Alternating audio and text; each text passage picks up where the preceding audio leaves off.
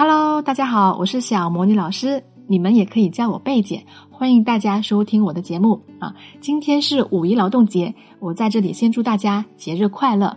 为了感谢大家对我的支持，在这里我给大家送出情感咨询服务。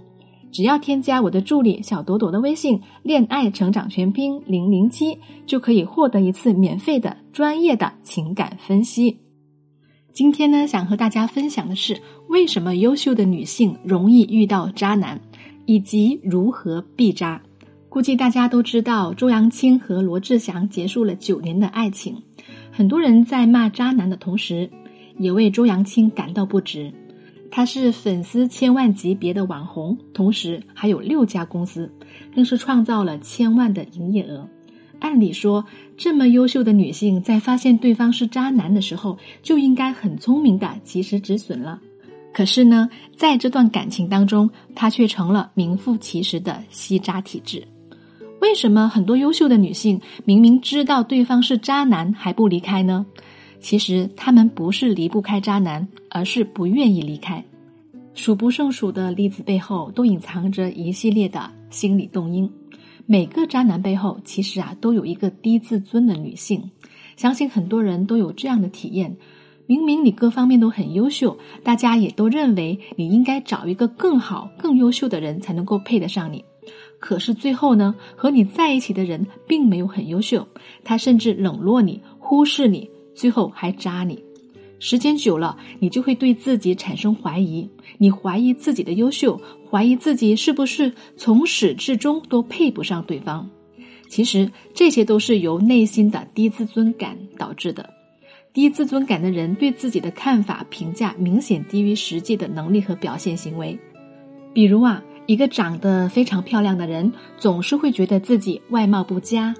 一个事业成功的人，却经常忧心忡忡；而与低自尊的人相反的，还有一种人，就是高自尊的人。他们虽然长相平平，却经常能够展示自己；智力一般，却勇于挑战和超越自我；能力一般，却充满活力和热情。即使碰壁，也不会影响好心情。在亲密关系当中，他们更能够拥有长久和稳定的爱情。所以，与其说是自己遇上了渣男，不如说是我们受潜意识的推动去吸引或者是塑造了与我们内心信念相符的渣男。怎么办呢？当你系统升级，拥有高自尊的时候，才更容易遇到高自尊的伴侣，更加容易获得幸福。高自尊与价值无关。之前有学员找我，他是一个公司的高管，事业拼命往上，身家千万。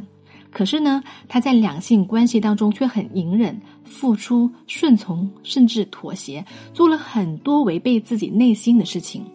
比如她老公聊骚的时候，她也认为说男人嘛，只不过是逢场作戏而已。她睁一只眼闭一只眼，直到老公出轨了，第三者怀孕了，她老公逼着她要么接受第三者，要么离婚，她才幡然醒悟。其实低自尊与个人的价值高低没有直接的关系。像这位学员，他事业上这么好，那在两性关系当中为什么会这么低位呢？这里就涉及到一个问题：谁更容易被控制？心理学研究表明，有两类人最容易受到渣男的控制。第一类就是完美型人格，就像这位学员，他强势不认输，过分在乎外界的评价，不希望被批评。所以他凡事都要做到最好，他不允许自己的人生有污点。一方面呢，他极力经营看似美满，实则已经破裂的婚姻，认为离开渣男、离婚就是认输的表现；而另一方面呢，就是圣母心泛滥，一直想要拯救、改造对方。第二种呢，就是讨好型的低自尊人格。当亲密关系出现问题的时候，他会想，一定是我做的不够好，所以他才会喜欢上别人。或者是习惯自我牺牲来成全对方。如果总得有人放弃事业兼顾家庭的话，那么只能是我来做出牺牲吧。就像当年的郑爽为张翰放弃拍戏，给张翰洗衣服、做饭等等。其实，女性的低自尊都藏在原生家庭里。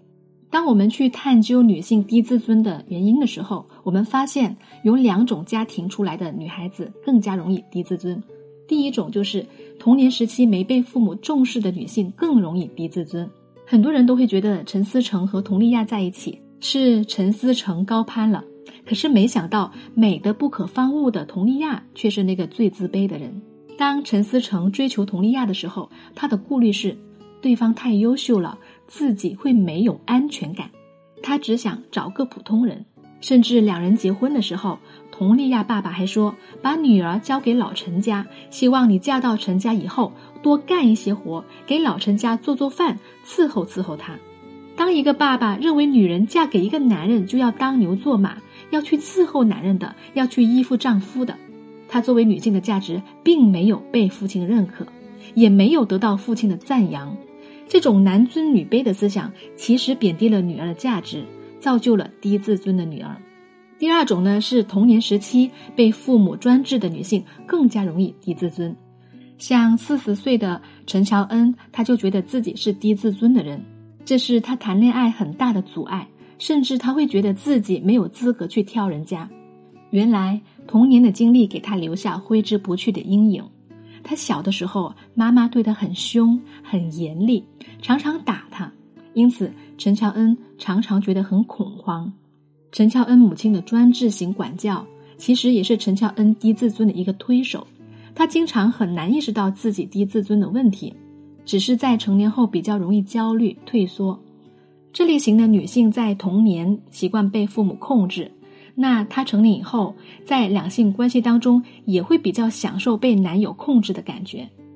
其实，一段健康的恋爱关系是自由舒适，当恋爱中感觉到被控制了，这段感情就已经变质了。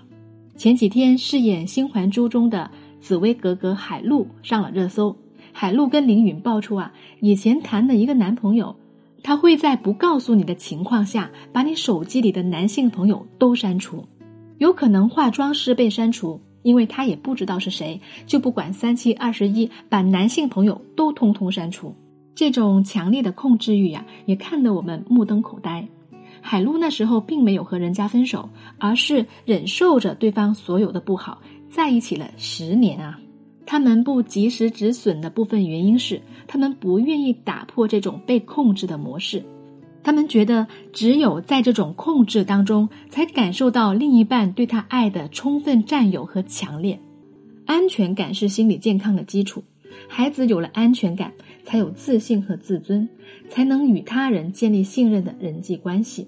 通过上面的分析，我们意识到原生家庭给我们带来的负面影响之后呢，要如何靠自己的力量走出低自尊，成为一个有适当的高自尊和有自信的人呢？自信是一种能力，我们可以通过自己的练习想办法去拥有它。第一，改善人际关系可以提高自信。如果别人不喜欢我们，我们要一厢情愿的喜欢自己，其实是非常难的。如果我们身边的人都喜欢我们，经常给我们积极的反馈，认同我们，那我们的自尊水平就会高。同样的道理，当我们经常遭到人际拒绝、贬低或者是漠视，甚至孤立的话，就会降低我们的自尊水平。情商高的人一般都会拥有良好的人际关系，就像娱乐圈的贾玲，在一个娱乐节目中，大家围绕着贾玲该不该减肥来进行讨论。突然有人说：“我觉得贾玲啊，现在迟迟没有找到合适的人，就是因为她太胖了。”这个时候场面十分尴尬。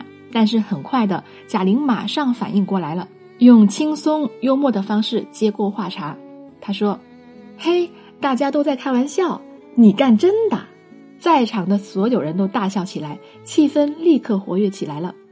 其实改善人际关系啊，并不是讨好别人，而是自己活成光源。谁靠近你，都会被你的快乐感染，身边的人都喜欢你，对你有更好的评价，而这些评价就是自信的来源。如果你也想拥有好人缘，而不知道该怎么做的话，可以添加我的助理小朵朵的微信“恋爱成长全拼零零七”，恋爱成长全拼零零七，教你一套高情商的话术，提高人际关系。第二点呢，真正聪明的人不和自己的短板较劲。相信大家都看过《欢乐颂》吧？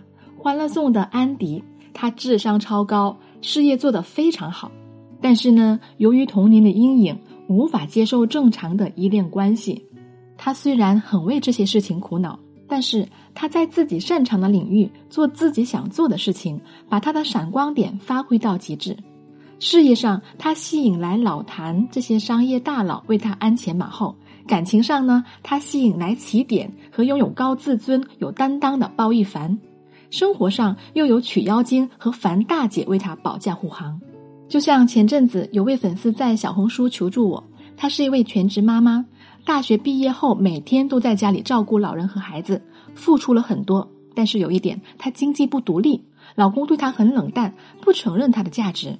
经过短暂的互动后，我发现她的英语非常好，然后我就建议他在视频平台直播如何育儿，分享如何培养孩子在英语方面的表达。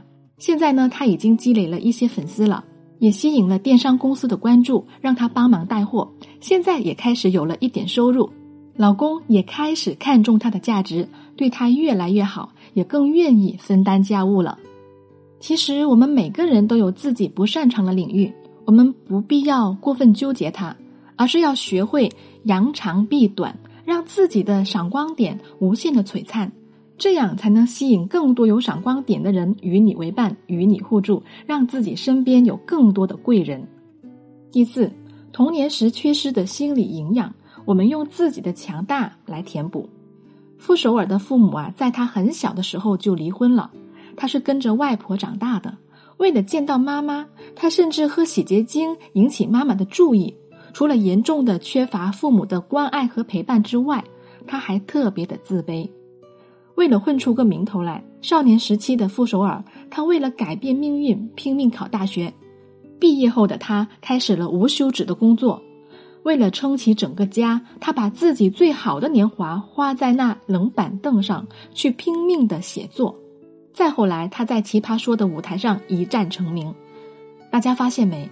当你努力做好事业，就在能力范围内给自己最好的鼓励和回报，从而肯定自己的价值，让自己摆脱低自尊的人生。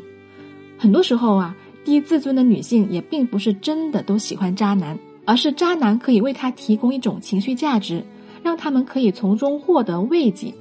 但是渣男就是渣男，他经常会对你进行情绪控制，他会先给你一巴掌，再给你一颗糖。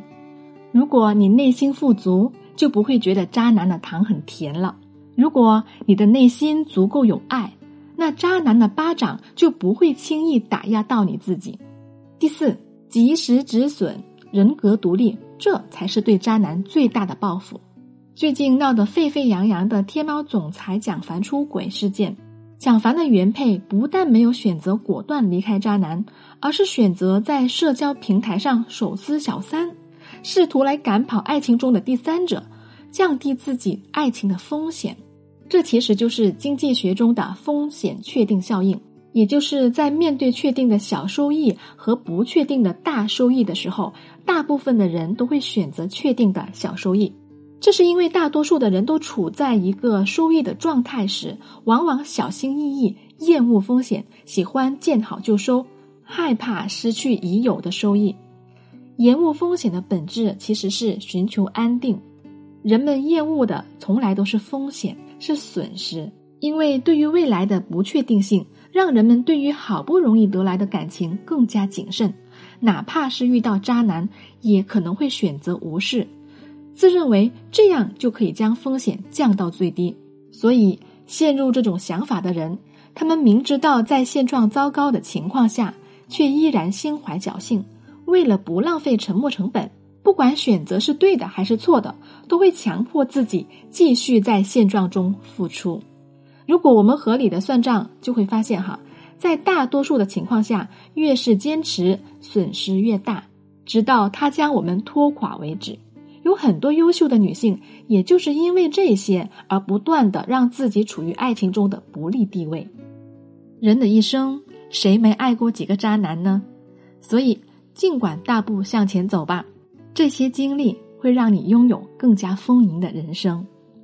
好啦，这期节目就到这啦。希望我的分享对大家有帮助。如果你们也有情感问题的话呢，可以添加我的助理小朵朵的微信“恋爱成长全拼零零七”，恋爱成长全拼零零七就可以免费获得一次专业的答疑咨询。想要得到这期文字节目稿的朋友们，可以关注我的个人微信公众账号“小魔女教你谈恋爱”，回复关键字“自尊”就可以啦。好啦，最后祝大家五一快乐！我们下期节目再见。